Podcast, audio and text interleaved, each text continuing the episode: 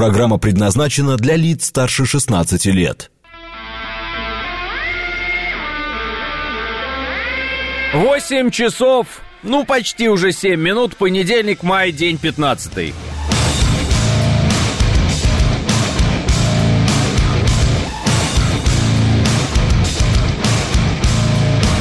Это радио «Говорит Москва».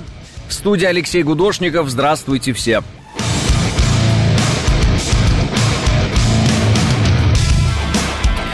Алексей, дайте позитива, только у вас он остался. Спасибо, говорит Лемур. Лемур, что, решили послушать коллег на разных радиостанциях? Понятно. Или на нашей. Сейн говорит, так и не понял, что там, кто избил, вертолет и самолет. Ну, я так понял, ДРГ.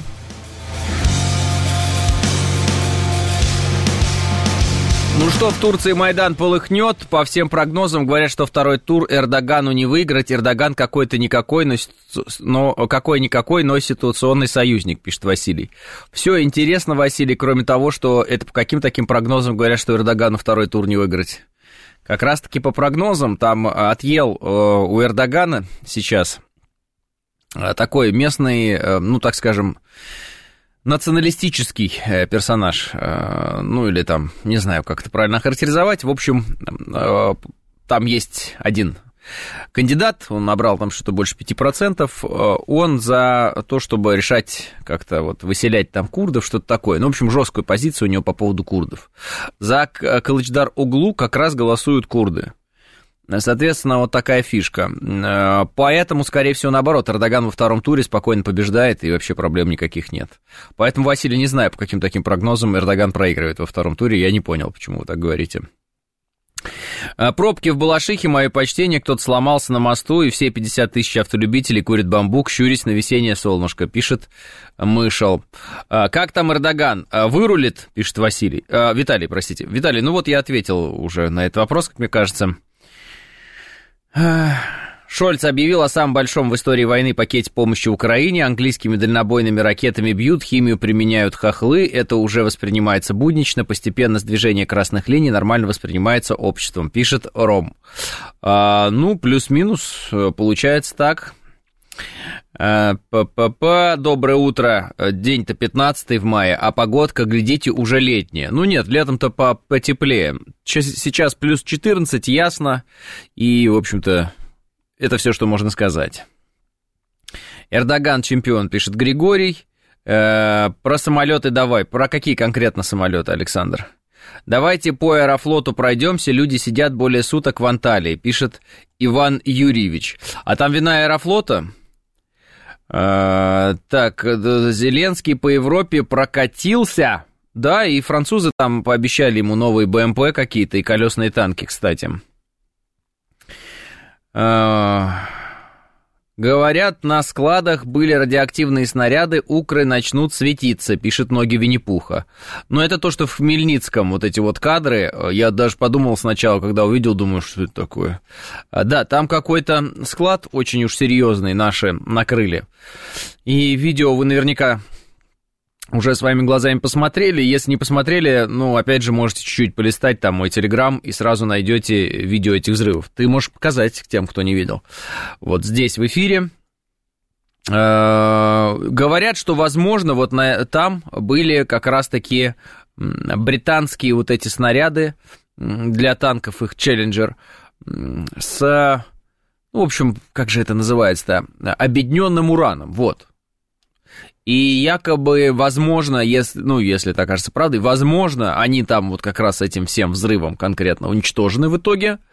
И это сказалось на радиационном фоне рядом вот с местом детонации.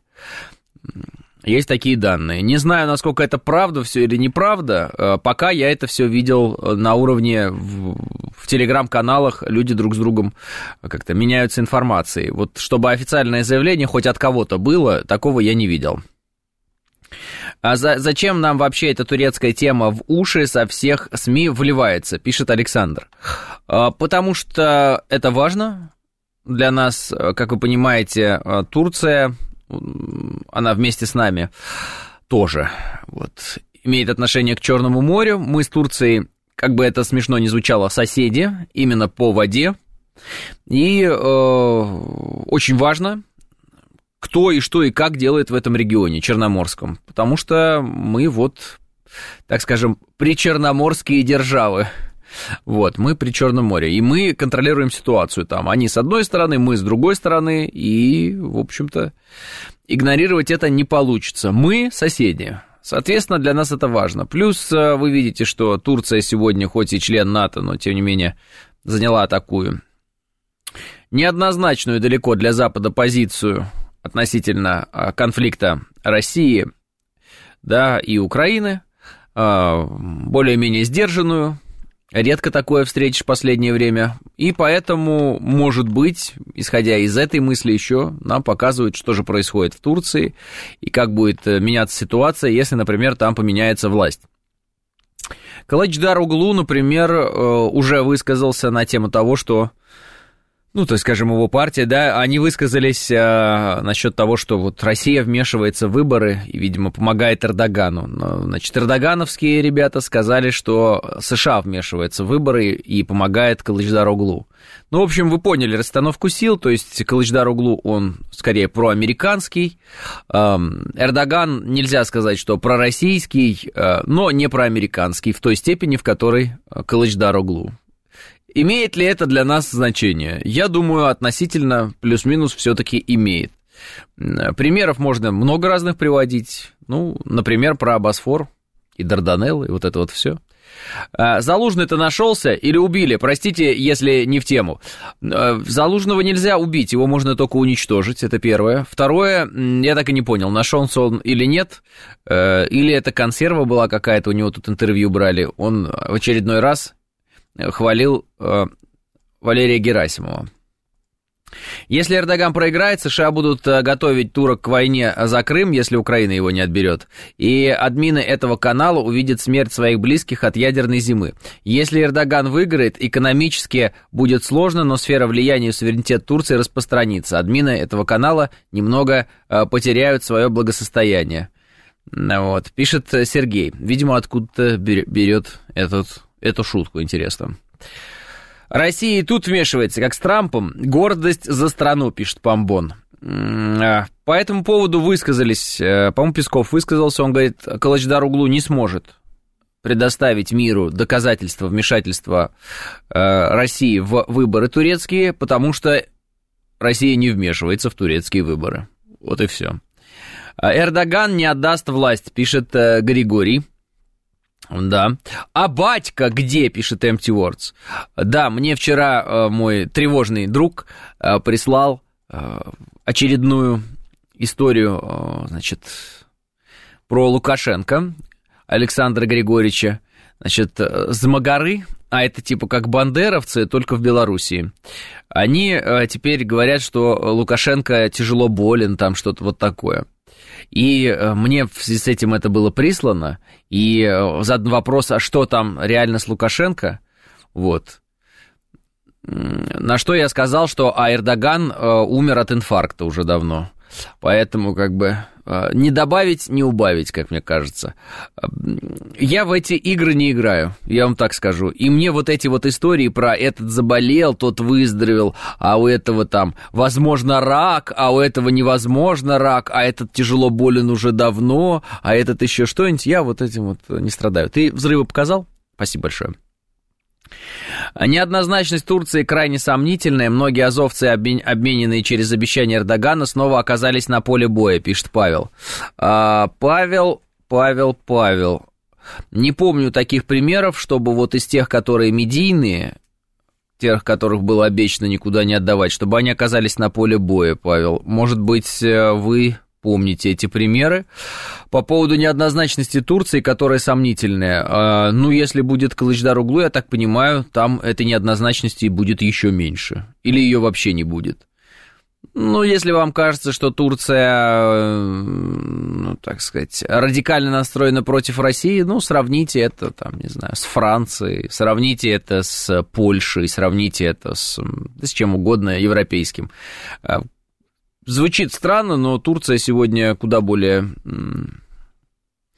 адекватна, да, там, по отношению к нам и к нашей политике, чем вот эти все западные страны. Ну, вы это, собственно, своими глазами видите.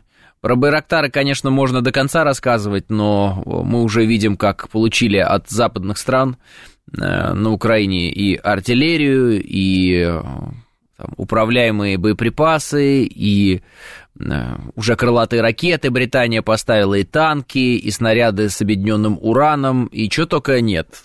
Остались самолеты только, если... Только что ударили 2 ракетами «Шторм» по Луганску, пишет Александр. Секундочку, давайте я посмотрю. Так, в Луганске в районе автовокзала прогремело 2 взрыва. Вот что я сейчас вижу. По поводу того, что это Storm Shadow, да, короче, вы поняли. Штормовая тень, можно так вот. Так, в районе Луганска 2 взрыва со ссылкой на Мирошника. И есть еще и фотографии, но это издалека. Вот, последствия взрыва. Ну, не говорят, что это Storm Shadow, если честно. Вот вы написали, что 2 Storm Shadow, такого пока нет.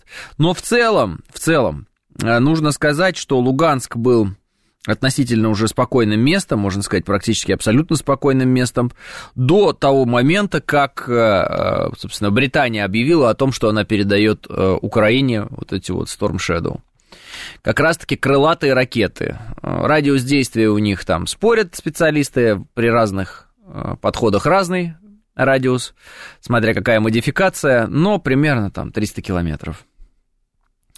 В телеге показали уничтоженного азовца, которого ранее обменяли в Азовстале, пишет Анатолий. Из тех, которые, Анатолий, вот эти вот, у них процедура экстракшн, калина, малина, вот эти все, или из каких-то левых вот этих.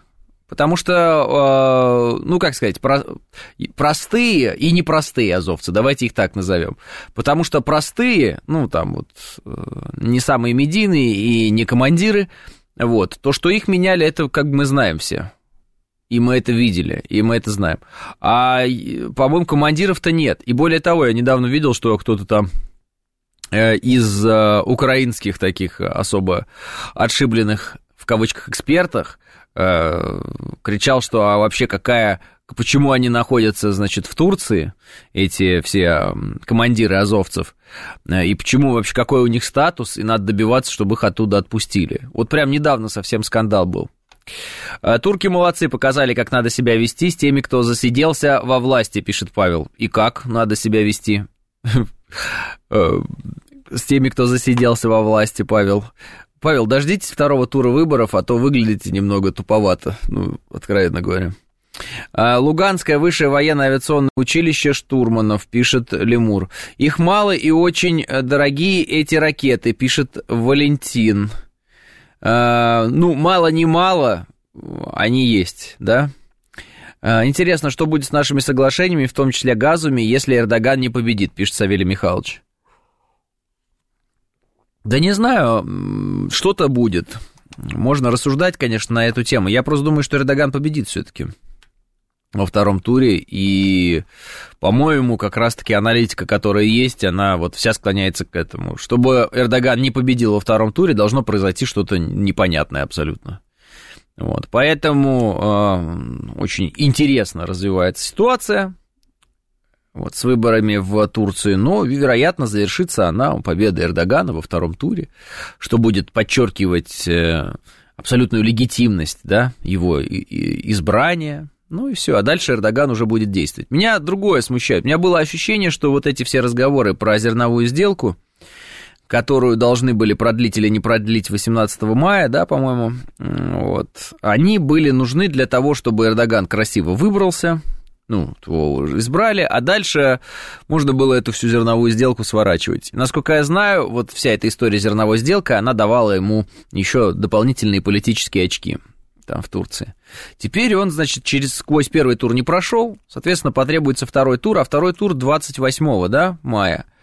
А что-то надо решать по зерновой сделке 18 мая. Поэтому у меня такая вот есть Такое маленькое предчувствие, что у нас будет еще 2 месяца зерновой сделки. Вот это мое предчувствие. Почему-то вот я так думаю. Может быть, я ошибаюсь, может быть, я связываю несвязанные вещи. Ну вот, почему-то я так думаю. Мало-немало, но эффективные, судя по ударам, эти штормовые тени, пишет Василий. Да тут еще нужно понять, что Луганск с точки зрения ПВО, он был далеко от тех, кто... Короче говоря, он был защищен от того, что у них было. Сейчас появилось у них новое оружие, Луганск, я думаю, будут защищать в большей степени, просто нужно будет, и уже наверняка это делается, там, с точки зрения ПВО проработать кое-какие моменты, которые не нужно было до этого прорабатывать, просто потому что у тех не было, собственно, чем достать. Такое у меня ощущение. А второй кандидат турок, бестолочь, как Тихановская, Навальный или серьезный мужик? Ну, вроде серьезный мужик, да, помбон. Не бестолочь, точно. Ваше мнение по вопросу по автовокзалу Луганску можно тогда? Почему по вокзалу Киева нельзя? Пишет Ром. Ром, я не понимаю суть этого. Ну как, я понял суть вопроса, да? Давайте я вам сразу отвечу. Почему они наших военнопленных убивают на камеру, а мы их военнопленных не убиваем? Вот, Ром, вот в этом суть вашего вопроса. Почему в Луганске по автовокзалу можно, а в Киеве нельзя? Потому что по Луганску бьют они, а по Киеву должны бить мы. А мы по автовокзалам не бьем, а они по автовокзалам бьют. Все. Как бы, по-моему, настолько очевидный ответ, насколько вообще очевидный этот вопрос. То есть, какие могут быть еще варианты? Ну, потому что вот так. Потому что они используют людей как живой щит, а мы не используем людей как живой щит. Вот, пожалуйста. Потому что они зигуют, а мы нет. Все. Какие проблемы? В Киеве много кондиционеров, пишет Григорий. Так кондиционеры, это же их история. Это когда они бомбили города Донбасса и говорили, что это кондиционеры взрываются. Это же не наша история. Это они обстреливали города и говорили, вот это вот, кондиционер взорвался. Мы-то себя так не вели. Поэтому, когда мы шутим про кондиционер где-нибудь в Хмельницком, это как бы им ответ. Очевидно, подразумевается, что это, конечно, не кондиционер никакой. А они на полном серьезе рассказывали про какой-то кондиционер. Почему? Почему так? Ну, потому что они это они, а мы это мы. Потому что мы вот отличаемся. Потому что мы добро, а они зло. Почему так? Почему вечно во всех фильмах, где добро борется со злом, добро не может сразу всех убить просто и все? И почему оно все время пытается перевоспитать зло, превратить его в добро? Почему так вот все время получается? Во всех фильмах. Вот вы обращали внимание, зло действует эффективно, а добро все время, вот, ну, пока не понесет адские какие-то ужасные потери, оно вот все время пытается это зло перевоспитать. Все время оно пытается что-то объяснить, там, ну... Вы не обращали внимания? Ну, давайте я вам приведу пример. Почему, если вы вооружены, вот, допустим, вот у вас при себе есть какое-то там, что-то для самообороны, а какой-нибудь преступник, у него точно такое же, что и у вас, ну, у вас пистолет и у него пистолет. Почему чаще всего при таком раскладе, если преступник идет на преступление, несмотря на то, что у вас есть пистолет, вас все равно застрелят быстрее, чем вы его достанете? Потому что он уже идет на преступление, а вы даже и не помышляете идти на преступление, правильно? Ну, так, такой вот вариант. Любой фильм с Жаном, Клодом, Ваном, Дамом. Вот так вот. Да, правильно. А почему наш удар в Хмельницком был ударом возмездия за самолеты, вместо того, чтобы разнести тот склад с боеприпасами месяц назад, пишет Элроуд Стар? Потому что Элроуд Стар, никто вам не говорил, что это был наш удар возмездия за самолеты, кроме телеграм-каналов. Понимаете, какое дело, Элроуд Стар? Если вы следите за официальной информацией, то там ни про какой удар возмездия вам никто ничего говорить не будет. Это, как бы вам сказать, это, ну, медийная составляющая, что ли, там. Они нам, а мы им. Я вообще не разделяю всех этих рассказов про удары возмездия, и мне вообще формулировка «удар возмездия» не нравится. Более того, я думаю, что я прав, когда утверждаю следующее. Мы бы с удовольствием хоть каждый день взрывали эти склады. Но эти склады, они тщательно прячутся, Эти склады защищаются, в том числе ПВО-системами. Эти склады долгое время могут наполняться, могут не наполняться и так далее. И много чего еще интересного может происходить и не происходить. То есть найти этот склад в Хмельницком, это не такая простая задача. Это не то, что все знают, что он там, и никто по нему не бьет, потому что а зачем? Потому что нужно наладить разведку на местах, нужно подтвердить это все. Ну, в общем, это сложная процедура. То есть вот эти люди, которые говорят, а что мы ждали и не били туда? Да никто ничего не ждал. Искали. Бьют-то постоянно, но вот такой взрыв, как в Хмельницком, это яркая вещь. В Павлограде вот мы увидели что-то с чем-то, и вот в Хмельницком мы увидели. Почему? Потому что попали. Но до этого били, и после этого бьют. Правильно? Но, понимаете, с той стороны ведь тоже пытаются спрятать. Тоже пытаются сделать так, чтобы мы не достали эти склады. Правильно? Правильно. А вы почему-то думаете, что это вот лежит оружие, а мы вот думаем, не будем бить. Есть еще один вариант, я вам подскажу, просто, для размышления. Когда готовится наступление чье-то, а они там свое наступление все готовили, они почему-то это называют контрнаступление, но не суть. Вот. Когда оно готовится, куда-то должно оружие потихонечку скопиться. Есть вариант, что до определенного момента наш Генштаб может ждать, что оно скопится где-то, это оружие, чтобы потом разом его вот так накрыть. Есть такой вариант? Возможен такой вариант. Знали, например, что в Хмельницком есть вот что-то. Знали. Но, например, заполненность была 10%. Потом видят информация 20%, потом видят 30%. Видят 40% заполненность. Ждем. И вот уже, когда заполненность полная, так там еще привезли, допустим, если сейчас правы все эти телеграм-каналы, допустим, вот это все, что для челленджеров с обедненным ураном, как разом накрыли это все. Одна ракета и, разные оценки сейчас, от 300 миллионов долларов до 2 миллиардов долларов разом просто, одной ракетой. Максимальная эффективность с минимальными потерями и затратами.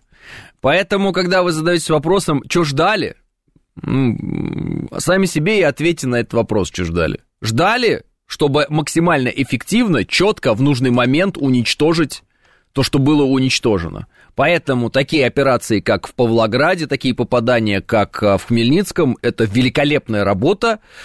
Много кого.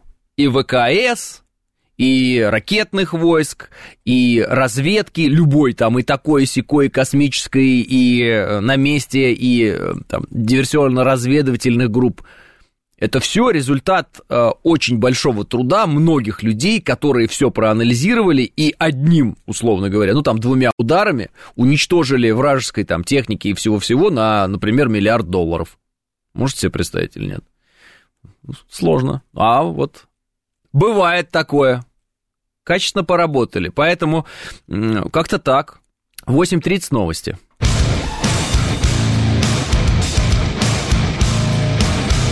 А 8:36 в Москве. Это радиостанция «Говорит Москва», 94.8. Студия Алексей Гудошников. Всем еще раз здравствуйте.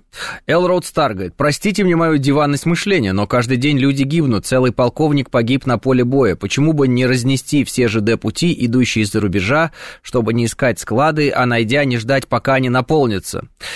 Хорошо, что вы отметили, что это диванность мышления. Отвечаем коротко и понятно. Во-первых, если бы было все так просто, как вы пишете, так бы это и было сделано. Поверьте мне, все бы догадались. Это во-первых. Во-вторых, разнесите все ЖД пути на Украине вообще. Вот прям в ноль разнесите.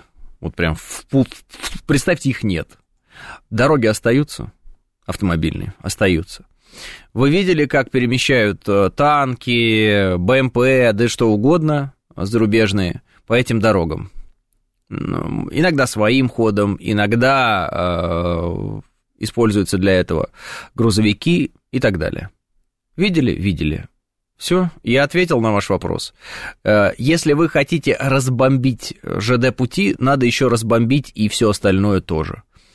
Например, дороги, чтобы их вообще не было. Когда говорят про мосты, это еще более-менее адекватно, вот как мне кажется. То есть, ну, мосты, да, вот мост ты обрушил, и попробуй ты его проедь хоть как. Хоть на поезде, хоть на автобусе, хоть на чем, ты никак не проедешь. Все, ну, мост, дальше река, все. Вот. Что-то, наверное, нужно будет использовать какие-то плавучие средства, но плавучие средства тоже такое дело. Их видно и так далее. Что касается дорог и ЖД-путей, ну, были удары по ЖД-путям, ну, не по самим путям, а по специальным там станциям, которые, в общем-то, блокировали движение. Ну, это быстро восстанавливается. Если бить прям по рельсам, ну, ударил ты по рельсам ракеты, и дальше что? Ну, вот вырвал ты кусок, не знаю, 10 метров. 10 метров. Ну, приехали специалисты, положили новый кусок, все. Через, там, не знаю, сутки-трое, все готово, можно ехать опять. Что? То есть опять какая-то... Тут это вот рассказы про то, что разбомбить пути. Во-первых, есть масса альтернативных путей доставки. Да, они, может, не такие эффективные, кстати. Может быть, да, действительно, они не такие эффективные где-то. А может, где-то и эффективные. Все. Если бы все было вот так прям просто, ну, вспомните тот же самый мост в Затоке. Что, легко его разбомбить? Вспомните, сколько пытались разбомбить хаймарсами, ну, разнести там, да, разрушить хаймарсами Антоновский мост ВСУшники, сколько они потратили снарядов. В итоге что? В итоге этот мост все равно взорвали при отходе наши, все. То есть они его так сломать и не смогли, Антоновский мост. Поэтому, ну, не знаю, все те люди, которые говорят вот о таких вещах, как там, а давайте вот это вот сделаем, ну, а все остальные сидят и не понимают, да, что нужно прервать снабжение. Вот никто не понимает, все сидят такие, да нет, уж пусть снабжают побольше вот так. Да и мост, если снести понтонную переправу, за 6 часов наведут, пишет Лев. Ну, если это небольшая история, то да, наведут. «Доставлю танк гиперлупом, ваш Илон Маск», пишет Мышел. Ну, это шутка, но тем не менее. Что забавно, что даже на вашей радиостанции была новость о возможном госперевороте в России, но за ним обязательно стоит ЦРУ. Последние 10 лет в России просто невозможно быть недовольным властью, сразу агент Госдепа, а сегодня нельзя быть недовольным Минобороны, хотя мобилизованные из Ульяновска предпочитают уйти в ЧВК, пишет Николай.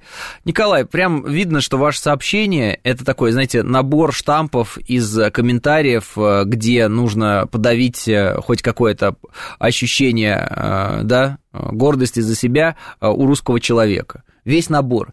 «Давайте поговорим про Пригожина», начинается этот набор. Потом, «Почему не бьют по ЖД путям?» Еще там, что там еще у вас там? Сейчас. «Нельзя выступать против власти». У нас нельзя выступать против власти. А вы знаете, что на Украине выборов не будет, и их отменили? А вы знаете, что на Украине военное положение, а у нас нет, кстати. Кстати, вот один из людей написал мне, а вот НАТО, значит, просто мы все время говорили, что мы круче, чем НАТО, много лет нам говорили, что мы круче, чем НАТО, вот с чем связана наша реакция. Ну, во-первых, конечно, не говорили вам, что круче НАТО мы, вот, но если даже кто-то и говорил, смотрите, есть у кого-то сегодня сомнения, что НАТО вписались уже за Украину и рубятся с нами? Ну, у большинства уже сомнений таких нет, как бы все ясно, так оно и есть, да? При этом, смотрите-ка, у нас даже всеобщая мобилизация не объявлена, у нас даже военного положения нет. Обратили внимание, может быть, вы? Ну, то есть мы прямо вот сейчас, по сути, как бы получается уже, ну, опосредованно, конечно, но тем не менее, воюем с НАТО, при этом даже военного положения нет. При этом вы еще и ходите, пьете всякие там... имбирно-пряничные латте, покупаете, ну, дорого, конечно, это все, тем не менее, все эти зарубежного производства, я имею в виду западного, всякие штучки. Более того, налаживает зачем-то наше государство вот этот вот вторичный импорт, прокат фильмов зарубежных у нас идет, ну, и много чего еще, да, вот, ну, так вот, просто спрашиваю, или так намекаю. То есть сказать, что Россия сейчас на 100% ну или я даже не знаю, на сколько процентов, мобилизовалось, в широком смысле этого слова, ну никак нельзя. Ну никак нельзя. Но большинство жителей России сегодня живет так же, как жило раньше, на самом деле. Никто не обратил на это внимания. И не потому, что они плохие и безответственные, а потому, что от них пока ничего не требуют. Кроме того, что просто, ну, работай, все, ходи на работу. Хорошо? Так, ходи на работу, и все. Замечательно. Понял? Да, хорошо, все. Не ругай бойцов наших. Вот, не размахивай чужими флагами. Ходи на работу. Все. Больше ничего не требуется. В большинстве своем. Не знаю, если вам кажется, что это не результат, ну, хорошо.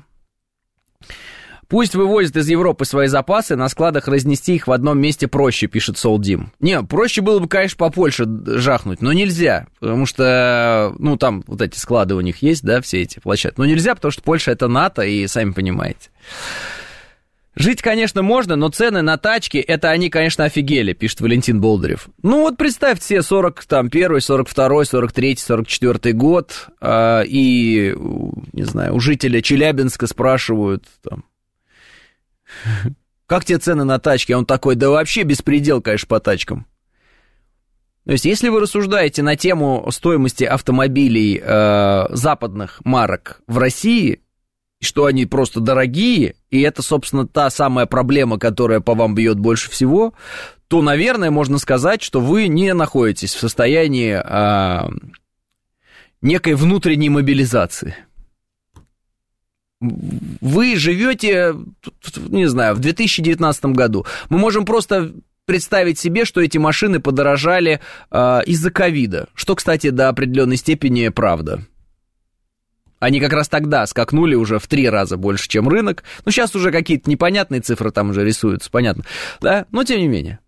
Ну, вот можем представить себе, что они скакнули из-за ковида и так и не упали. Все. Что изменилось-то у вас? Ну, может, не у вас конкретно, я имею в виду у там большинства населения. То есть, получается, мы ведем вторую по величине после Второй мировой войны, да, войну. Сейчас наша страна воюет. Мы освободили от нацистов 1/5 территорию Украины. Да? А у нас даже военного положения не было еще. Ну так, освобождение Украины сколько шло во времена Великой Отечественной войны? Все такие сейчас, ну, наверное, 3 года. Я скажу, ну да, наверное, 3 года. Ну, как бы так. А сколько армий освобождало Украину? А сколько там было человек на линии соприкосновения? Миллионов. Не тысяч, не десятков тысяч, не сотен тысяч, а сколько миллионов было на линии соприкосновения во Вторую мировую войну на Украине, когда мы ее освобождали? Ну чё? Сколько времени понадобилось этим миллионам, находящимся на фронте, чтобы освободить Украину? Кто-нибудь вообще будет учитывать статистику уничтоженных самолетов, ЗРК, вертолетов украинских? Или это вообще не учитывается? Танков, других бронированных машин. Вы вообще статистику эту видели или нет? Ну, посмотрите ее просто глазами. Сколько тысяч БПЛА уничтожено, это вообще мрак там просто. Это просто никто не учитывает, никто это не смотрит. У всех такое вот какое-то, ну, странное вообще заявление звучат от всех. Я даже не знаю, как на это реагировать. Я никак уже не реагирую просто. Вот. Мне кажется, потому они эти заявления странные звучат, потому что люди просто бесконечно далеки от реальности, и все. Ну, такой вышел, что-то своими делами каким-то занимался, и потом раз что-то сказал там про вакцину, а потом что-то сказал про военные действия, а потом еще что-то. Все. Завтра будет еще что-нибудь, эксперт в каком-нибудь вопросе, нет? Военное положение не вводят не во благо людей, а для того, чтобы не исполнять ФКЗ о военном положении, пишет Николай. Конечно, каждый умный очень человек так и говорит, в кавычках, умный. Но почему-то военное положение на Украине введено. Хотя, кстати, Украина, внимание, нам до сих пор войну не объявила. Я просто, кстати, напоминаю еще один важный факт. Ни мы, ни Украина нам не объявляли войну. В курсе вы вообще, нет? Если кто так вот, на всякий случай. А те, кто говорит, что ФКЗ, значит, не хотят выполнять там или что-то еще, поэтому не вводят военное положение. Если бы военное положение ввели, вы бы в истерике здесь уже валялись, крича о том, что зачем вы это сделали, не нужны мне никакие ФКЗ, и не надо ничего исполнять, и вообще, и отменить срочно. Правда же? Вот, ну, это же правда, это же очевидно. Вот и все. Поэтому такой, вы знаете, военное положение не вводят, потому что не хотят выполнять там определенные части закона, там. Так и легко и исполнят, и какие проблемы. И инфляции такой, как в той же Турции, у нас нет. Это тоже результат, пишет Маргарита. Ну да, в Турции там что-то, я не помню, какая инфляция страшная, что-то там 70 с чем-то, я, по-моему, видел последний раз, когда смотрел. А вот. Ну так в Европе двузначная инфляция, да. У нас инфляция в прошлом году была двузначная, безусловно. Вот. В этом году... пока не наблюдается такого. «И что?» — пишет Диади. Сейчас даже дальше прям прочитаю, потому что после «и что» 3 вопросительных знака стоит. «Самое эффективное, что они делают, мы игнорируем. Мы не такие, ждем трамвая. Ага, далеко так зайдем. Очень так далеко, что 91-й год сказкой покажется и легкой прогулкой». Подотрите кто-нибудь сопельки Диади, пожалуйста, потому что мне неприятно наблюдать, как взрослый человек валяется в истериках и пытается нас запугать, что 91-й год покажется нам сказкой. Ну, покажется сказкой, Диади, ну, умрем, значит, что дальше? Что дальше-то, я не понимаю. Вот кому все эти пугалки нужны? Вот кому это все нужно? Я не понимаю. Вот эти вот люди, истерички эти. Я бы, кстати, всех истеричек еще первым делом из СМИ выгнал вообще навсегда, и запретил их просто, посадил бы в тюрьму бы их, шучу.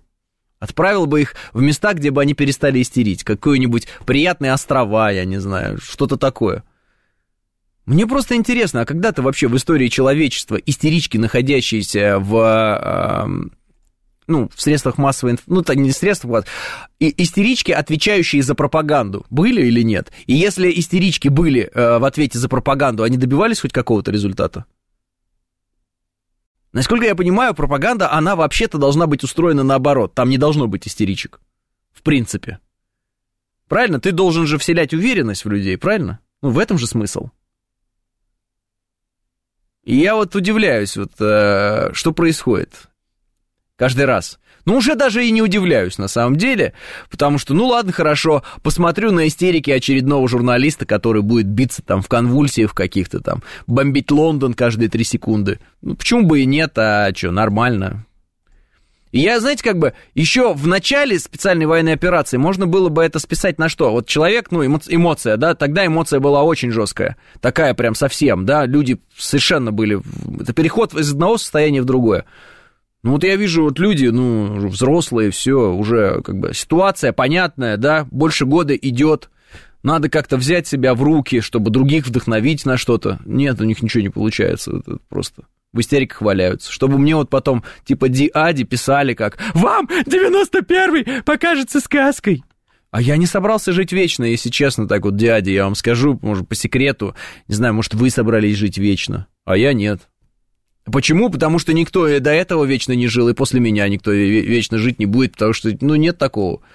Всегда вот все смертные мы, и чё? 91-й покажется сказкой.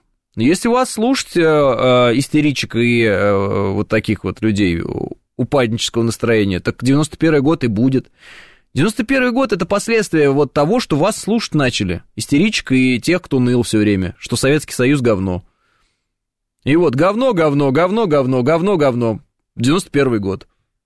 Теперь, 91-й вам покажется сказкой. Так вы закройте рот уже наконец-то все, которые вечно всем недовольны. И все, и нам любое время покажется прекрасным временем. Серьезно. Как только через Верхний Ларс перемахнули вот эти там, я не знаю сколько, несколько десятков тысяч, может быть, не знаю, сотен тысяч, черт его знает, не веду я статистику. Прям лучше стало сразу. Прям вот они свалили, и я говорю, в этом году первый раз в жизни я не заметил ничего, что могло бы быть, плохого сказано про парад. Вот первый раз в жизни не было обсуждений по типу, а чё это опять парад проводится, в пробках стоять устал, вот это все, победобесие, вот это все куда-то пропало. То есть каких-то там пару десятков тысяч чертей выехало, и все, и оказывается, что парад никому не мешает. Остальные 146, 145 миллионов, не знаю сколько, все довольны, всем все нравится, парады, классно, давайте будем смотреть, нам это важно, все. Сказали, ребята, в этом году, к сожалению, по соображениям безопасности нельзя ходить, бессмертный полк не получится сделать. Люди говорят, да что ж такое, а мы хотели, все расстроились, что им не дали пройти. Все. Никаких обсуждений, зачем ходить, а что это ходить, а я хотел там пойти куда-то еще, да иди ты знаешь куда. Вот, люди расстраиваются, что им не дают пройти. Все годы до этого вот эти вот все вот персонажи сидели на радиостанции там одной ранее известной, на телеканале там одном, в газетке там одной, вот все одно и то же. А зачем было держать Ленинград? А зачем надо было выигрывать в войне? А пили бы баварское? Все, поезжайте, пейте баварское, там, какое хотите, пейте. Чего хотите, делайте. Граница открытая, валите. В Советском Союзе она закрыта просто была, а сейчас открыта. Прям сел и улетел. Все, вопросов нет. Оказалось, что таких очень и очень мало. Что их вот, это не большинство. Как бы они ни кричали, что это Россия уехала из России, а в России осталась не Россия. Да нет, в России осталась Россия, а из России уехали все нытики-предатели. Все. И не надо сюда приезжать, красоваться на Роллс-Ройсах, тоже не надо. Все, живите в новой стране, которая хорошая, прекрасная, и не воюет со своими соседями. Которая сейчас, кстати, воюет со своими соседями, внимание. Последние несколько дней, но вот сейчас это прекратило. Все, вот и сидите там и кайфуйте, почему бы и нет. На Газпромовской радиостанции сидели на деньги национального достояния. Так это вообще, я тут список посмотрел, где живут бывшие вице-премьеры России. Ни один не живет в России, так коротко если. Вот прям бывшие вице-премьеры России, где живут? Везде, но не в России, вообще везде. В основном Израиль и США. В основном. Все. Британия еще там, по-моему, есть. Ржачный список. Я его не проверял, потому не могу его прямо так использовать как факт непреложный. Но там написано, что все вице-премьеры бывшие в России не живут. Все. Ни один. Так это понятно тогда, что? Тогда мне понятно и про «Газпром», который спонсировал зачем-то вот это вот поливание грязью самих себя. Все понятно. К слову про рост цен. А вы не замечали, что тарифную сетку штрафов за нарушение ПДД как ввели, так и не повышают, пишет ПС. Не замечал, если честно. Что-то в последнее время так спокойно езжу, что штрафов нет. А сегодня день рождения московского метро. 88 лет назад прошел первый поезд с пассажирами от Сокольников до Парка культуры, пишет Жорж. Спасибо большое, Жорж. С днем рождения московского метро. А где живут дети нынешних вице-премьеров и тому подобное? Я не знаю, у меня таких данных нет, Алексей ТТ. Давайте вы мне их представите и всем нам представите, и мы тут же и будем обсуждать. А так разговор ни о чем. Вот какие данные люди собрали, показали, я вам сразу, видите, докладываю. За вас что-то делать не собираюсь, Алексей. За время СВО уехало больше, чем за все 90-е. 1,2 миллиона, пишет Бэтбой. Бэтбой, а приехало сколько?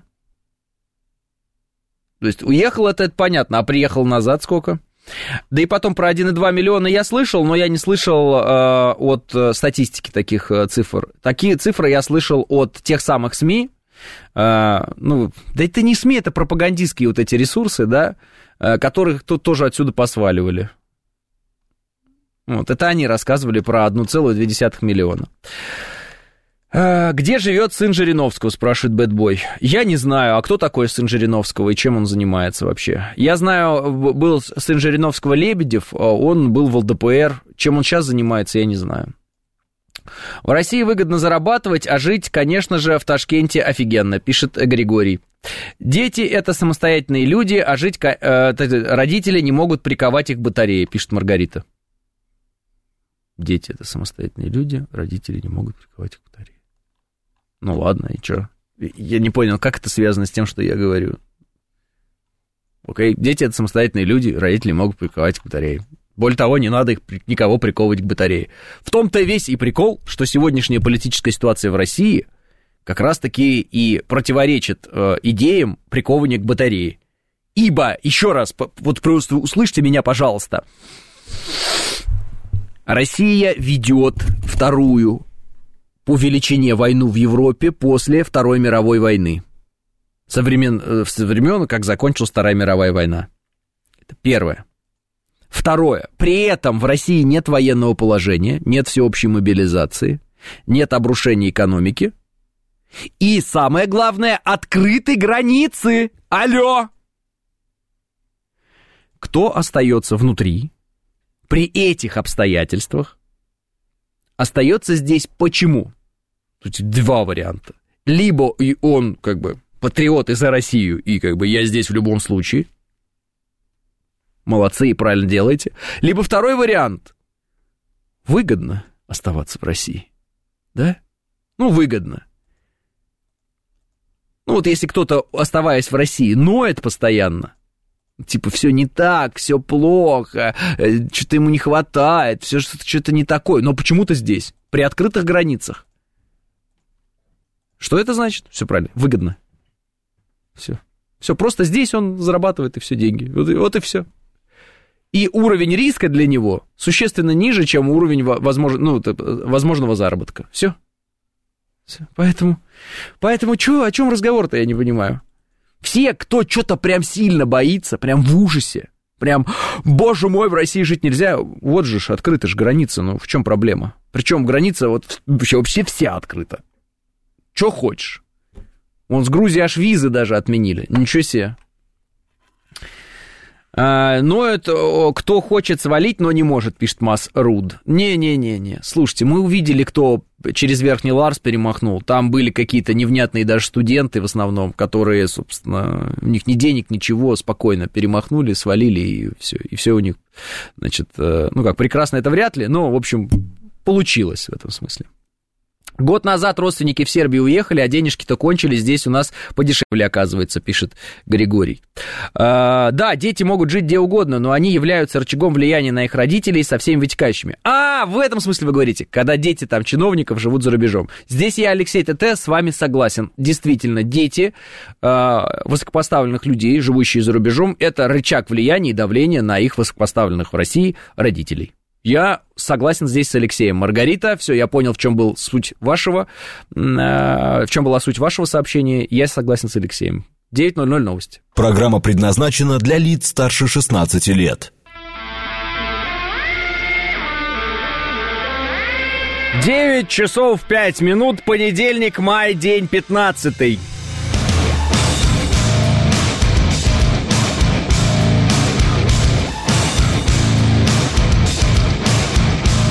Это радио «Говорит Москва», в студии Алексей Гудошников. Здравствуйте всем.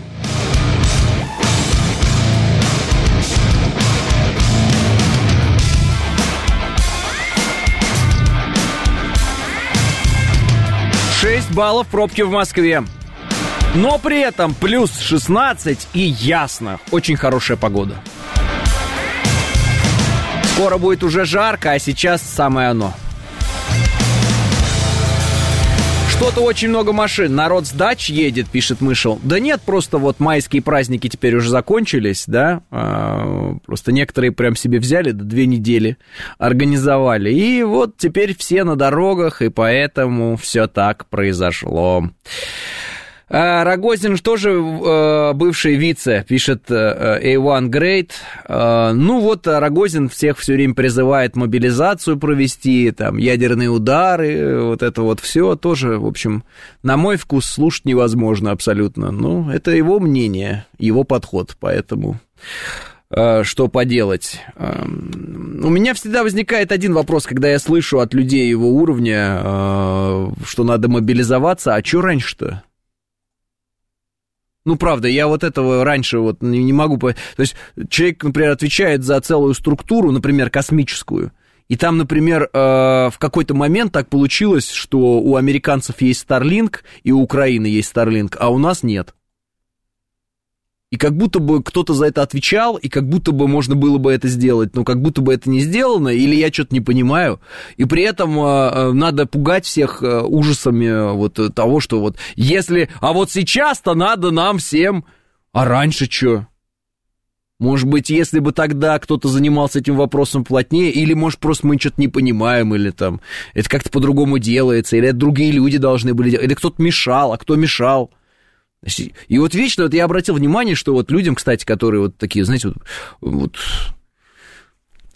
напружиненные, им вечно кто-то мешает. Вот прям кто-то мешает постоянно, кто-то мешает. И вот сейчас нам мешают какие-то горожане, которые расслабились. Вчера читаю в одном из патриотических пабликов, значит, вот, пока одни депутаты правильно себя ведут, другие депутаты себя плохо ведут. Я не буду называть даже имя и партию не буду называть. В общем, какую-то показывают депутатшу, которая танцует где-то в клубе, поет караоке. Типа, как можно петь в клубе, танцевать и петь караоке? Может, рассказать, как у нас бойцы приезжают из зоны СВО и хотят отдохнуть, и идут и поют в караоке просто этим людям? Я не знаю, ну это просто удивительно. Есть вот какие-то такие люди, которые прям вот менторы. И вот они решили всех научить жизни, вот, понимаешь, вот прям вот всех надо научить. И самое интересное, что, ну, некоторых просто не знаешь в лицо, поэтому и воспринимается это как-то так, знаешь, ну, ноунейм когда, ну, как бы, как это называется-то? Инкогнито. Когда кто-то выступает, ты не знаешь, кто это. Вроде какой-то коллектив, и тебя учат жизни, и ты такой, ну, вроде ничего, вроде учат жизни. Там, наверное, какие-то высокоморальные люди. Когда вот вдруг раз какой-то, ну, человек, которого, ну, все биографию знают, например, как он там 150 тысяч раз в воздухе переобулся, в зависимости от ситуации, и он такой... Ты давай-ка! Ты думаешь, да ты что, за дурака меня держишь, что ли? Я не понимаю. Ну, как бы ты просто возьми свою биографию, пролистай. Я могу в 3 фотографиях твою биографию показать людям, после чего уже никаких вопросов не возникнет, чем ты, кто ты такой вообще. Серьезно. И ты такой, давай-ка ты! А, расслабился? Ну, что такое? Что происходит? Ну, то есть, странно, что на себя роль вот этих духовно-нравственных камертонов примеривают люди, которые, ну, как бы, ну, извините, ну, вот они не могут этого делать. И мне кажется, что, в принципе, так-то должно хватать людям, ну, в большинстве своем, внутреннего так-то, это понять и не делать этого. Если вот, допустим, есть какой-то уже... как это говорят, бэкграунд, ну, то есть, если биография уже так сложилась каким-то образом, то вот надо это понять и выбирать какие-то формы взаимодействия с аудиторией, такие, так, ребята, там, я грешен, но вы не будьте грешниками, ну, что-то такое, вот, знаете, как бы, вы не берите пример с меня, твой папка твой дурак и курит, но ты-то не кури, там, ну, вот это вот все, ну, вы знаете, ну, здесь, ну, прям, вот, знаете, так вот, хоп, и все, другой человек, ты понимаешь, каждые 3 секунды, каждый прям, вот полгода, все, ты можешь заново его смотреть, вот другой человек, новый какой-то, и он прям пам-пам-пам тебе, прям все, вот он, раз и из народа вдруг, хоп, и вдруг элита, потом раз опять народный абсолютно, такой прям, народный, потому что что ж такое, как-то... сложно определиться, а я так понимаю, что это такая, ну, как бы, конъюнктурный образ, это назовем. Просто я не знаю, если мне это видно, то, наверное, всем остальным тоже видно. Может быть, конечно, остальные это не замечают. То есть такие, ну, ого, какой там защитник народа появился у нас очередной. Ну, мне кажется, все это видят. Ну, может, и не видят, черт его знает. Джордж Сорос умер, пишет Василий. Ой. Один блогер в интернете написал, что Сорос умер. Теперь давайте будем это нести изо всех сил, что этот Сорос умер. Значит, все новости про поводу того, что Эрдоган умер, Лукашенко заболел, Сорос скончался. Пока нет официального подтверждения, я вообще не собираюсь на эти темы говорить. Это вообще ни о чем всегда. Все новости из разряда у такого-то лидера рак, это вообще все отстой, всегда. ненавижу и презираю эту псевдо-журналистику, которая никакого отношения к журналистике не имеет. Это все хайп и желание заработать на чьих-то немытых трусах. Все, вот я этим заниматься не буду и вам не советую, прям не рекомендую копаться в этих новостях. Если кто-то где-то конкретно заболеет, это об этом скажут. Все. Если это не так, значит, чего там копаться и ковыряться? Вот мое мнение такое. Вот эти вот новости, кто-то где-то заболел, правда, уже я их ненавижу просто, люто-бешено. Можете взять и про любого лидера любой страны почитать эти новости. Каждый раз одно и то же. Доброе утро, у меня дружбан читает Телеграм, начал сходить с ума, МО ненавидит, Пригожина боготворит, стал очень агрессивным, что с этим делать, пишет Алексей. Ничего с этим не делать, просто показать ему карту, показать, как выглядит фронт, что фронт это 1000 километров, вот. И задать ему вопрос, кто держит эту 1000 километров. Посмотрим, что он ответит, после этого можете делать определенные выводы. Ну, просто посмотрите. Интересно же узнать его ответ по этому поводу. Алексей, привет, самый передовой с западных рубежей обороны Запорожской области. Даже находясь здесь, иногда слушаю твои передачи. Все отлично, победа будет за нами, слава России. Пишет слушатель РБ-18. РБ-18, вперед и только победа. Берегите себя и побеждайте. Побеждайте, все будет хорошо. Спасибо за сообщение, рад, что поднимаю вам настроение, даже когда вы находитесь на передовой. Ну, насчет ядерного удара, это, конечно, перебор, а вот насчет мобилизации соглашусь. Смотрите пример, сейчас планируется создание дополнительных армейских объединений частей, пишет ВСУ, долго у ВСУ пишите. Смотрите как, если мобилизация потребуется, она будет. Все те журналисты, все те эксперты, все те взволнованные имперские медведи, царские волки, да, никто их совета спрашивать не будет. Понимаете, о чем речь? Если это будет необходимо, это сделают. Все. Никто не постесняется. Вот когда это стало необходимым, это сделали. Частичная мобилизация это называлось. Это сделали не в шутку, не по приколу, не потому что некому заняться нечем, не потому что эксперты на телевидении громко крикнули, а потому что это стало необходимым, и это сделали. Если будет необходимость, сделают так, как нужно. Все.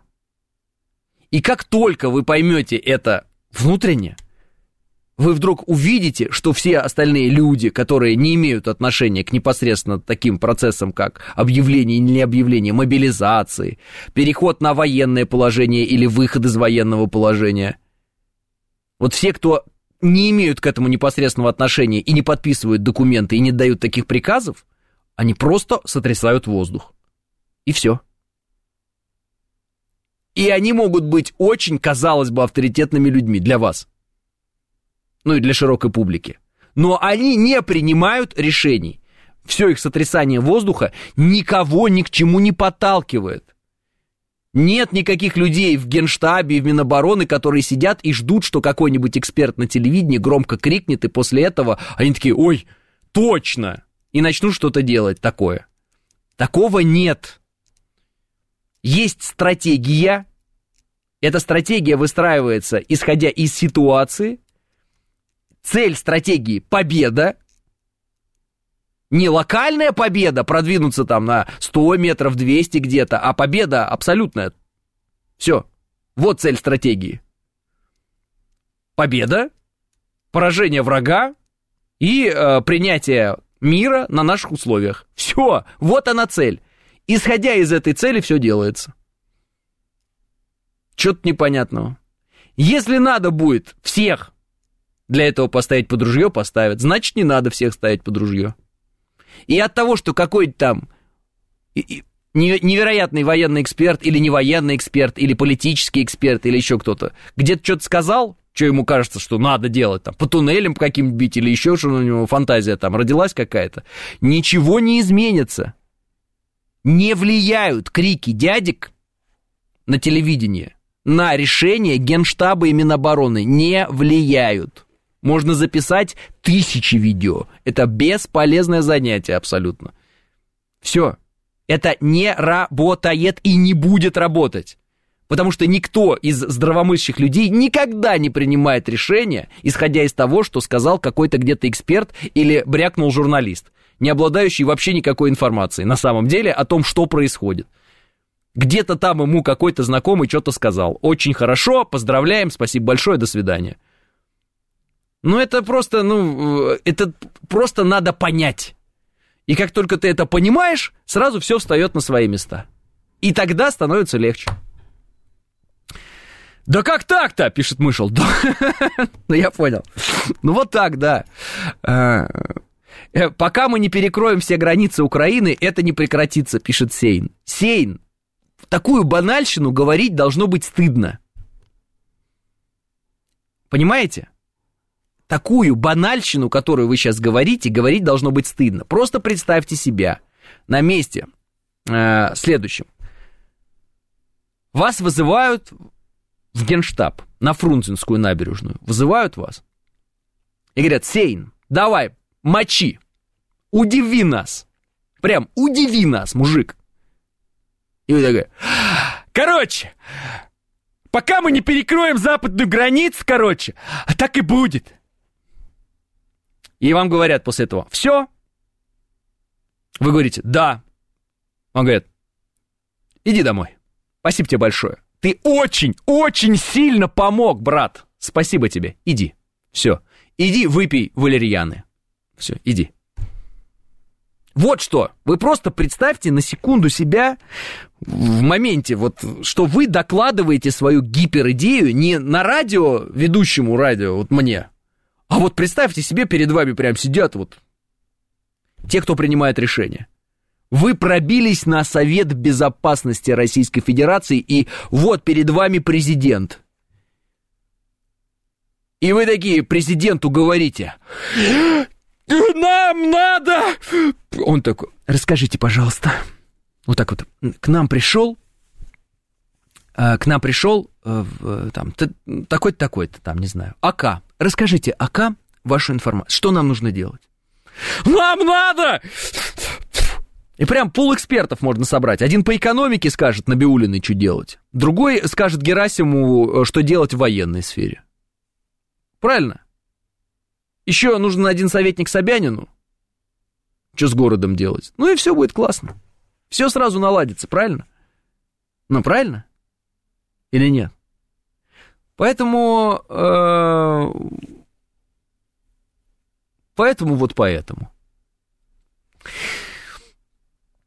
Я как действующий офицер пишу и вижу ситуацию на местах. Очень мало на местах руководящего офицерского звена, его быстро не сделаешь, надо призывать запасников, а это частичная мобилизация, прошедшей не хватает, считает ОВС ВУД. Хорошо?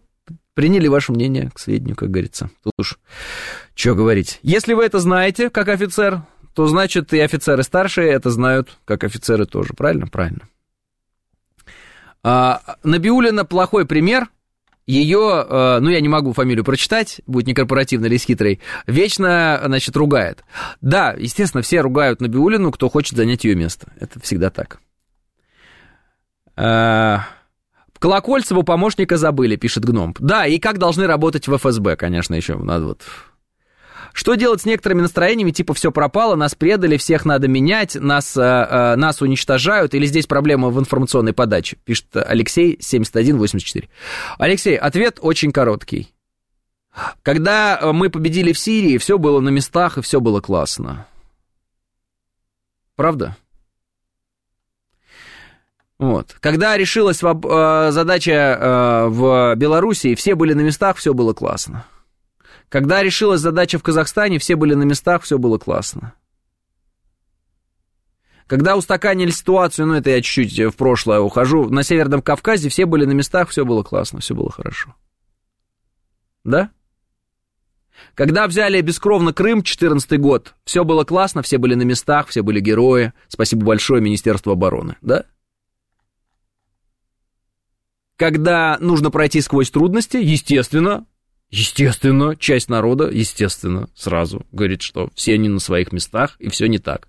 Ну как же такое может быть, что все эти годы все были на своих местах, а тут вдруг стали не на своих местах? Разрешите такой вопрос задать. То есть, извините, пожалуйста, я просто видел это часто именно в турбопатриотических кругах. вот этот вот, не на своих местах. Так подождите, то есть в 14-м были на своих местах, а сейчас не на своих? А что случилось? Как такое может быть, что вот когда Крым как бы вернулся в родную гавань, и все здесь бегали с флагом там и так далее, все вот эти люди, которые сейчас рассказывают про не свои места, ведь все те же самые были на этих местах. Внимание! Просто вот в 2014 году, когда вы наполнялись пафосом патриотизма, когда вы все рассказывали, каким, ну, как бы, как все круто, я не говорю, что это вы плохо делали, вы хорошо делали, но ведь все те же самые были на местах. И в Сирии, когда мы разбили ИГИЛ, террористов, все те же самые люди были на местах, все те же самые фамилии, в тех же самых министерствах. И чё? А чё сегодня не на своих вдруг местах? Почему? Потому что блогер какой-то что-то сказал? Или потому что идет подковерная борьба какая-то? Или потому что, как я сказал, что когда ты хочешь занять чье-то место, ты начинаешь его критиковать, этого человека? Может быть так? Не знаю. Не знаю. Ну как такое может быть, что вот когда идут победы, к которым тебе нужно было приложить 0 усилий, вообще 0, ну вообще ничего не делать? Тогда все на своих местах, все классно, здорово, да, конечно. То есть пользоваться плодами побед, это мы все гораздо. Это мы тут самые большие патриоты, и все круто, и вообще здорово. Когда сложно идет процесс, все не на своих местах. Почему? А вот потому что такая вот природа человеческая. Вот так потому что устроена. Потому что у побед...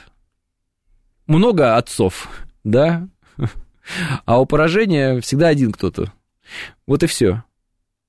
Когда и при каких условиях это все закончится, и все, кто там негодует, закроют свои рты, я вам скажу, как только мы победим. Все. Сразу же все это вот прям на замок, и все. И вместе праздновать. Все. Все молодцы. Спасибо большое. Вы же понимаете, была такая ситуация. Вот. Но почему-то вот никто не смотрит на ситуацию в развитии, никто не пытается как бы рассуждать на тему, исходя из того, что наши военнослужащие, наше военное ведомство уже многие годы ведет боевые действия на разных направлениях, и почему-то, когда эти боевые действия были успешные, всех патриотов все устраивало. Правильно? Значит, сейчас некоторая часть патриотов считает, что эти боевые действия пока не успешны, им так кажется. Потому что в их понимании успешно это бомбить Польшу, например. Или железнодорожные пути перебить. Потому что они думают, что никто, кроме них, не догадался перебить железнодорожные пути. Вот, им так кажется. Ну, например. Не знаю. Может быть, поэтому. Поражение сирота, пишет Георгий. Да, сирота, правильно, так и звучит выражение. Поражение сирота. Никто не хочет. Сразу все открещиваются, понимаешь? А я говорил. Вот. Что, я помню трансформацию медийную, да и не только медийную, а вообще трансформацию Игоря Стрелкова. Не помните? Его историю со Славянском не помните? Не помните, как сначала все восхищались, а потом он начал говорить про то, что каких-то снарядов ему не хватает, еще что-то такое? Вот. А потом все дошло до того, ну, вот сегодня, вот вы сами видите, он что-то в интернете там говорит, вечно недовольный, все ему не нравятся, там, Министерство обороны он не любит. Ну, все понятно. Все. Ну, как-то вот так вот такая трансформация произошла. Разные варианты бывают. Разные трансформации происходят с людьми. Изменения происходят, недовольство. Вот. А кого из патриотов до этого устраивало? Гиркин критиковал всегда, пишет Илья. Нет, не всегда. Сначала нет, а потом да. Вот. А так дайте людям боеприпасы, они и не будут в публичном поле выступать, чтобы сделать это. Повод, значит, есть, пишет Юлия К.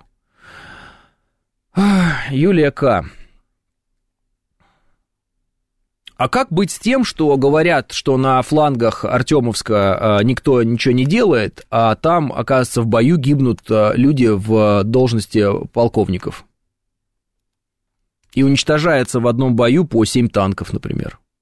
Как с этим быть? Просто вот есть какое-то взаимодействие между двумя этими информационными поводами? Не знаю, у меня вот одно с другим не клеится вообще в голове. Не знаю, как это понять-то. Командиров на местах нет, все бегут и так далее. Вот новость. 2 полковника погибли в бою. Вчера Министерство обороны выдает эту новость. Мотострелковая, то есть, дивизия. Вот. Потом дает, сколько уничтожено нацистов, этих украинских боевиков. Потом, сколько техники. Ну и что? Вот. Жаль, пишет Макс. Конечно, жаль. Но только получается, что на флангах-то люди бьются насмерть. Получается-то, да? Оказывается, ну так вот, на всякий случай, вооруженные силы России, я имею в виду и ВДВ, и не только, насмерть стоят. Оказывается, если где-то их что-то там кто-то продавил, это не потому, что они там убежали куда-то, а потому, что они бьются. И они вообще-то бьются за нас. И мы вообще-то рядом с ними в окопе не сидим. И они вообще-то жизни отдают. Полковники. Это как бы, ну... Чтобы было понятно просто, ну, это высокий, это, ну, большой офицер уже, полковник-то, ну, полк. Чё? А, ну, в интернете принято, конечно, говорить, что никто ничего не делает. Почему? Я не знаю, вот, меня не спрашивайте, почему так принято в интернете говорить. Ну, потому что, вот, наверное, так принято в интернете говорить. Наверное, потому что кому-то это нравится. Я не знаю, кому это нравится. Мне это не нравится, правда, не понимаю. Не понимаю, почему подвиг тех же самых морпехов или подвиг ВДВшников наших, да, ну, как ВДВшников неправильно говорить, десантников наших, да, ребят из ВДВ, почему он преуменьшается? Я не понимаю, для меня это загадка. Типа, я не понимаю, правда, почему? Почему нужно все время говорить, что они ничего не умеют, как-то они ничего не умеют? Кто держит 1000 километров фронта, я не понимаю, если никто ничего не умеет? Кто держит 1000 километров фронта? Кто пресекает попытки уничтожения, точнее, попытки форсирования Днепра? Кто эти люди? Чем они занимаются тогда? Я не понимаю. Серьезно. Ракетные войска наши, они что, работают или нет? Получается, что работают. Кто поразил цели в Хмельницком? Кто это сделал? Авиация наша что, не работает, что ли? Как УПАБами это все не работает? Вот эти вот сейчас пошли поражения, хорошие цели, УПАБами наши бьют. Это плохая работа или что? Я не понимаю. Потом я смотрю количество сбитых целей, ну, воздушных целей украинских. Сколько самолетов, сколько вертолетов, сколько БПЛА. Это все ПВО. Ну, ПВО сбивает воздушные цели, правильно? Противовоздушная оборона сбивает воздушные цели, ну, в основном. Правильно? А там речь идет о 1000 сбитых целей. Как это? Ничего не происходит. Это все не то. Удивительно, но я не понимаю некой вот этой вот странной неблагодарности по отношению к вооруженным силам Российской Федерации и тем людям, которые держат реально 1000 километров. 1000 километров! Можете себе представить или нет? 1000 километров фронта. Я не понимаю. Их боготворить надо, они лучшие из лучших, они самые крутые. Я не понимаю, как можно к ним еще какие-то претензии предъявлять. 9:30 новости.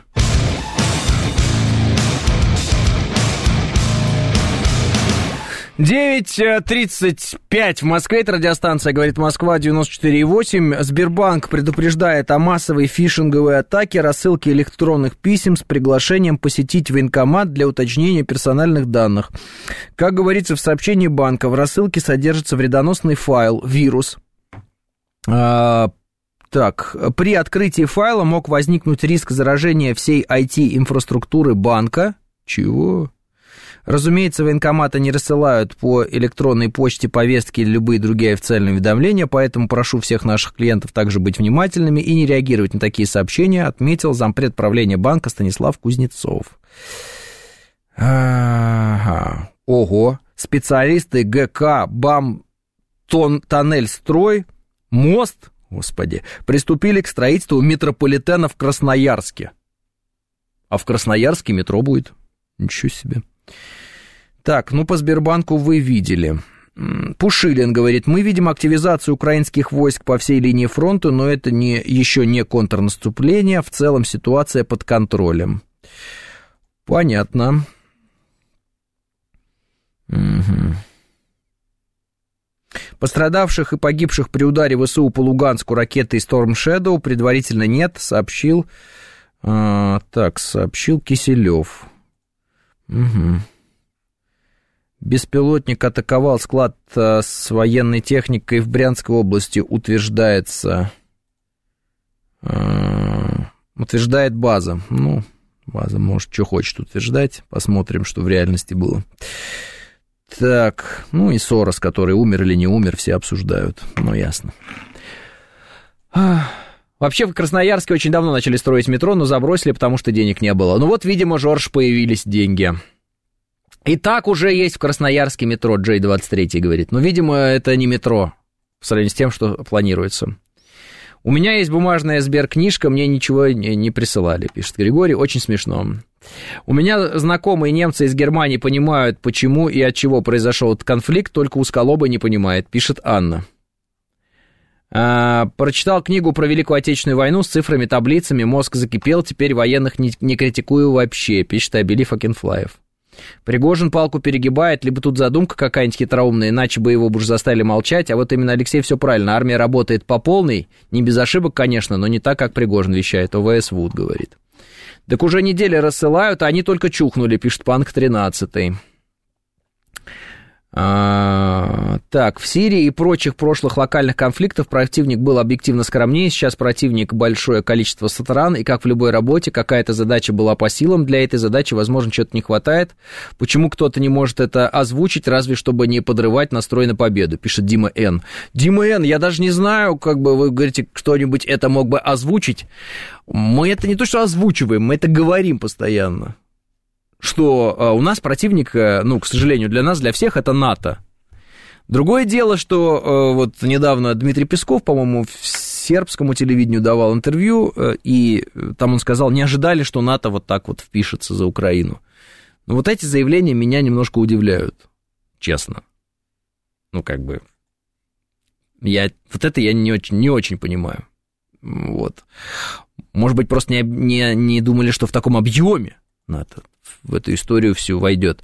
Но не знаю. Ну, короче говоря, уже ни для кого не секрет, что да, вот нам противодействует где-то примерно, ну, там, ну, нельзя сказать, что нам 1,5 миллиарда противодействует. Ну, можно сказать, что вот эти страны, там, европейские, натовские страны, они нам противодействуют активнейшим образом. Ну, вот это все оружие, там, да, подготовка, складирование, это все логистика, разведка. Собственно, там от Украины требуется только вот руки, и более ничего не требуется. А народу на Украине достаточно много было, сейчас меньше, и поэтому вот так вот оно и происходит, как происходит. Ну, по-моему, об этом все говорят. То есть я не видел, чтобы это кто-то скрывал, или наоборот, это сейчас вот говорят. Вот. А все эти прозападные либералы, бежавшие из России, они говорят, да какое НАТО, если НАТО сейчас включится, через день России не будет уже там. Вот это, у них такая фишка. При этом сами натовцы говорят, мы не успеваем, говорит, снаряды делать. Мы делаем их, делаем, у нас уже, мы уже свое отдаем, вот это все. Ну, то есть, очень все жестко, на самом деле. Это, кстати, к вопросу о снарядах. У НАТО есть в определенном смысле проблемы со снабжением снарядами Украины. Потому что их надо делать, очень много надо делать. А я ОВС Вуду должен почему верить и не верить Пригожину, пусть он ответит, пишет АК. А ОВС Вуд, вот вам вопрос от АК. Главное, чтобы Эрдоган победил, или мы очередной раз получим Османскую империю под боком под управлением Англии и США, и потекут реки оружия и ваххабитов на Украину. Это не 10 танков от одних и 20 танков от других, пишет Вадим. Может, со стратегией проблемы, раз Песков так вещает, пишет Андро. Может быть, и есть у нас какие-то проблемы со стратегией, но теперь уже поздно об этом говорить. Сейчас нужно... при тех обстоятельствах действовать, которые сложились. Все. Вот они уже вписались, да, эти западные страны. Все, мы уже увидели это. Наша задача нарастить то, что нужно было нарастить, и противодействовать. Вот и все. Наши нормально так в Тернополе утилизировали снаряды. Так и в Хмельницком хорошо утилизировали, и в Павлограде хорошо утилизировали. Поэтому все нормально, я считаю. И остались еще предатели-тихушники, вот и имитируют причины неудач, чтобы вылезли на волне критики, пишет Александр. Потому что ОВС ВУД с октября мобилизован, а до этого 25 лет в армии служил, 15 из них в ВДВ, пишет ОВС ВУД, отвечая на вопрос АК, почему можно ему верить. Ну и потом, я же говорю, АК, логика очень простая. Вот смотрите, есть участки, на которых, например, там... стоит Ахмат, да, есть участки, на которых стоит ЧВК «Вагнер», есть участки, на которых стоит ВДВ, ну и так далее, где больше морпехов. В целом вы просто, я еще раз говорю, это же элементарная вещь, посмотрите на карту, ну, тысячи километров.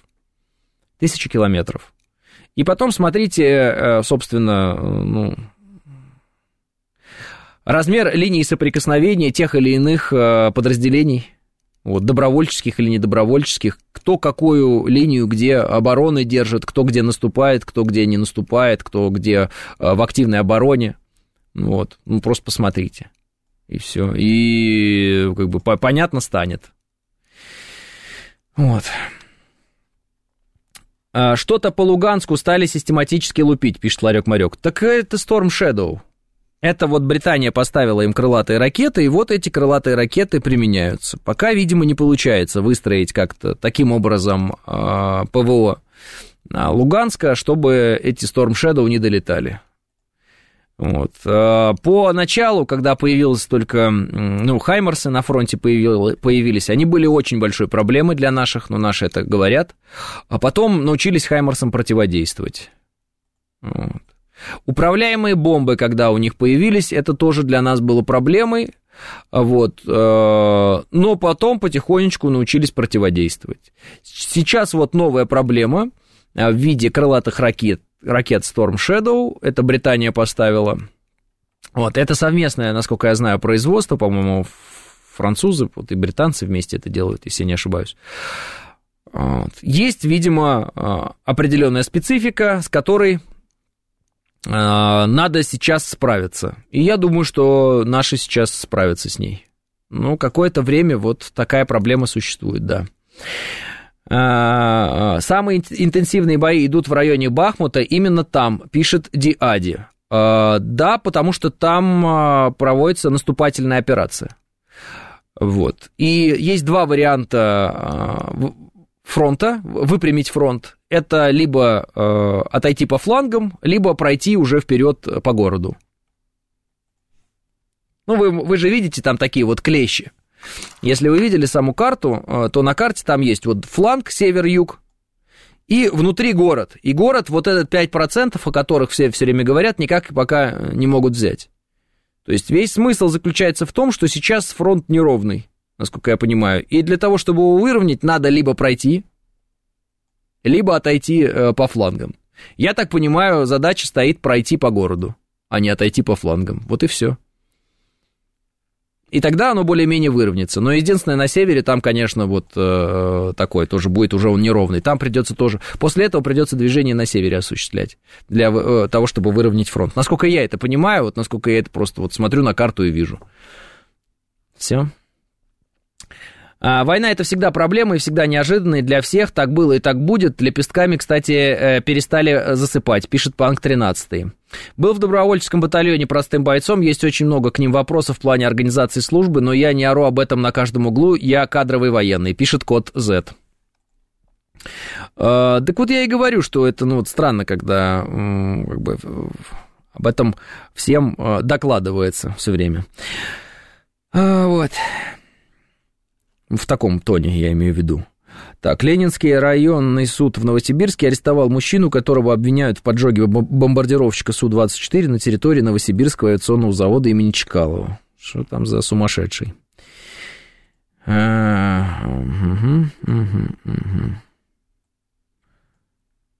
Опубликовано видео удара ракеты «Калибр» по складу ВСУ в Тернополе. Так. А, там, наверное, может быть ругательство. Ну да, хорошее. Это вот про этот вы Тернополь говорите, наверное. Да, неплохо, неплохо. Неплохо.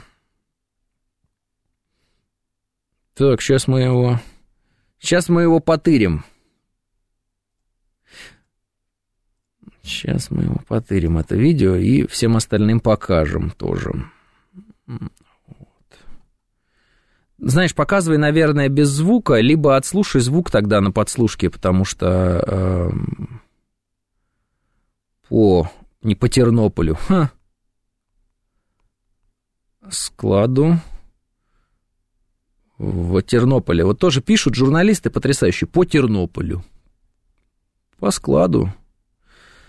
Угу. В Тернополе. Вот так. А то...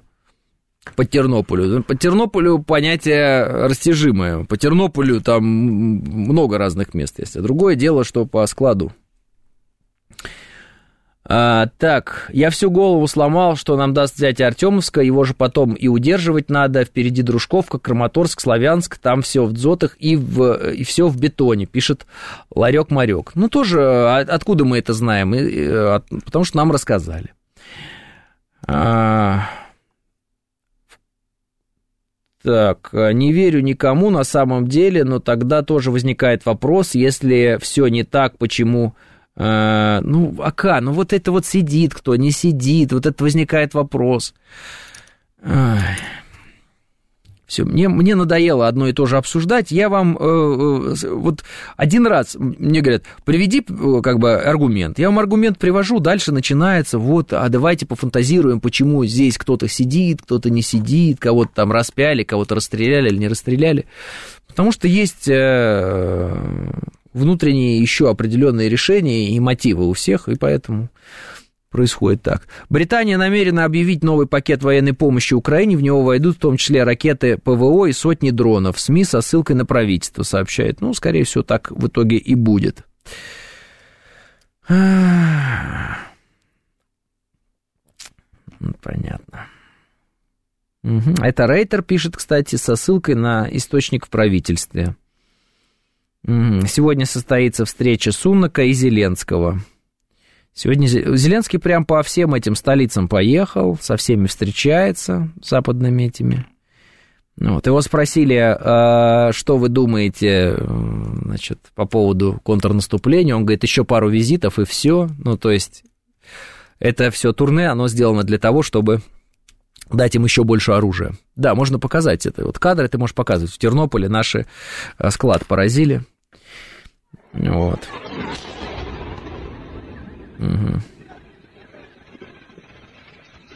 Washington Post пишет, между тем, цитата, «Евгений Пригожин заявил, что сообщит украинским военным, где атаковать российские войска, если они отведут свои силы из осажденного города Бахмут, где наемники Вагнера несут большие потери». Вот восприятие зарубежной прессы заявлений, которые делает Евгений Пригожин. Просто на всякий случай. Соврали, пишут, что Сорос жив, а слух о его смерти запустило агентство Рейтер, которое случайно опубликовало заранее написанный некролог, и теперь он регулярно всплывает в сети. Это забавно. Зеленский летит в Лондон. Сегодня Лондон, Великая Британия, лидер... он по-украински пишет. Сегодня... Тьфу ты, ладно, все, не знаю. В общем, он очень сильно радуется, и Британия вообще... Лучше Британии ничего на свете нет, судя по тому сообщению, которое пишет Зеленский, который ездит, устроил турне, в результате которого должен собрать все новое и новое там оружие. Про самолеты они опять заговорили активно. Узели прощальные гастроли, пишет Иваныч. Больше похоже на то, что это не прощальные гастроли, а наоборот, они там сейчас будут еще больше помогать, еще больше выдавать, всякого такого интересного. Это профессиональная деятельность Зеленского гастролировать, пишет Михаил. Зеленский возвращаться вообще не собирается, что ли, пишет Маргарита. Так.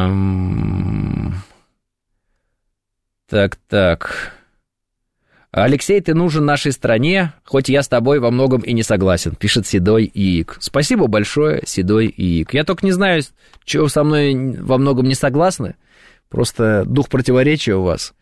В общем-то, я обычно стараюсь исходить в своих суждениях именно из таких логичных вещей, безэмоциональных.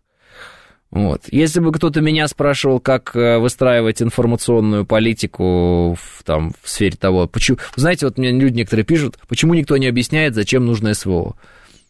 Не знаю, мне кажется, я объясняю, например, мне кажется, люди, президент объяснил очень хорошо, почему СВО, почему это получилось так, и зачем это нужно, и какие цели. Наверное, да, может быть, людям не хватает зачастую объяснений конкретных, а не заявлений из разряда «надо бомбить там тех, надо бомбить этих», и вот каких-то истерик. Может быть и так, может быть, разъяснительной работы не хватает. Вот мне накануне вообще попалось видео, я опубликовал тоже в Телеграм свой, выложил. Телеграм называется «Гудошников», еще раз просто напоминаю, кто не знает, если пользуетесь, пожалуйста, заходите. Апти Алаудинов опубликовал видео, это, я так понял, было в рамках уроков вот о главном, как-то они так называют, сейчас проходят уроки в школах. Вот. Кстати, а ты можешь показать нам его, включить это видео? Мы почему-то его не включали, а оно, я считаю, одно из самых вообще ценных, ценное вот это высказывание очень, и более того, мы с вами как-то рассуждали на эту тему в эфире и не раз. То есть победа на поле боя – это одно, и это очень важно, но... Когда ты победил на поле боя, еще важно понимать, как ты собираешься побеждать вообще в дальнейшем как государство. То есть как ты будешь сохранять свое государство, как ты будешь приумножать это государство, как ты будешь его укреплять. И мы с вами приходили к выводу о том, что побеждать где-либо нет никакого смысла, если люди не будут рожать детей. И не будет у нас крепких, больших семей. Реально? Мы приходили с вами к этому выводу. Да, были люди, которые говорили: «Лёша, а где твоя крепкая, большая семья?» Я обычно в этих разговорах, опять же, исхожу не из какой-то там ситуации личной, там, моей или чьей-то еще. Я исхожу из логики абсолютной. То есть, если у нас большое государство, и у нас сейчас даже есть определенная, как многие говорят, нехватка людей, то как же мы в дальнейшем собираемся развиваться, если все нам говорит о том, что мы не рожаем детей в том количестве, в котором надо? Как же мы будем развивать наше государство? Что же мы будем делать для того, чтобы оно становилось сильнее, мощнее, больше там? Вы поняли. Как влияние распространять в этом смысле? И вот Апти Алаудинов как раз ты нашел? Не можешь найти? Хорошо, я тебе прям скину сейчас. Вот. Апти Алаудинов как раз по этому поводу высказался. Значит, 13 мая, слушай, там пролистать-то прям 3 секунды. В берете он. Там, да. Вот, Апти Алаудинов вдруг высказывается на эту тему, и я понимаю, что это ровно та мысль, которую мы с вами обсуждали, но особенно ценно слышать именно от Апти Алаудинова эту мысль. Потому что он представитель чеченского народа, да, и он обращается к русским людям. Не ко всем даже россиянам, а именно к русским людям. Послушайте, просто это очень важно. Я считаю, что эта речь очень важная. Она прямо необходима к прослушиванию, к просмотру всем в России. Давайте сейчас посмотрим и послушаем. Мы с вами должны понять, что... Реально человечество сегодня шагнуло за 8 миллиардов человек. Уже на планете Земля получается более 8 миллиардов человек. И мы с вами, представители Российской Федерации, декларируем, что у нас население 148 миллионов человек в Российской Федерации в общей сложности. Мы с вами, получается, являемся хозяевами, населяющими 1/6 планеты Земля, где находится большая часть сырьевых ресурсов, пресной воды. По сути своей у нас в стране есть все. И мы с вами должны понимать, что если мы не будем размножаться, если русские, как нация, которая по сути своей является государствообразующей, если русские не начнут рожать детей, по сути, через 50-100 лет русские будут, наверное, уже вымирающим народом, что невыгодно нам, представителям остальных народов, которые у нас есть в России.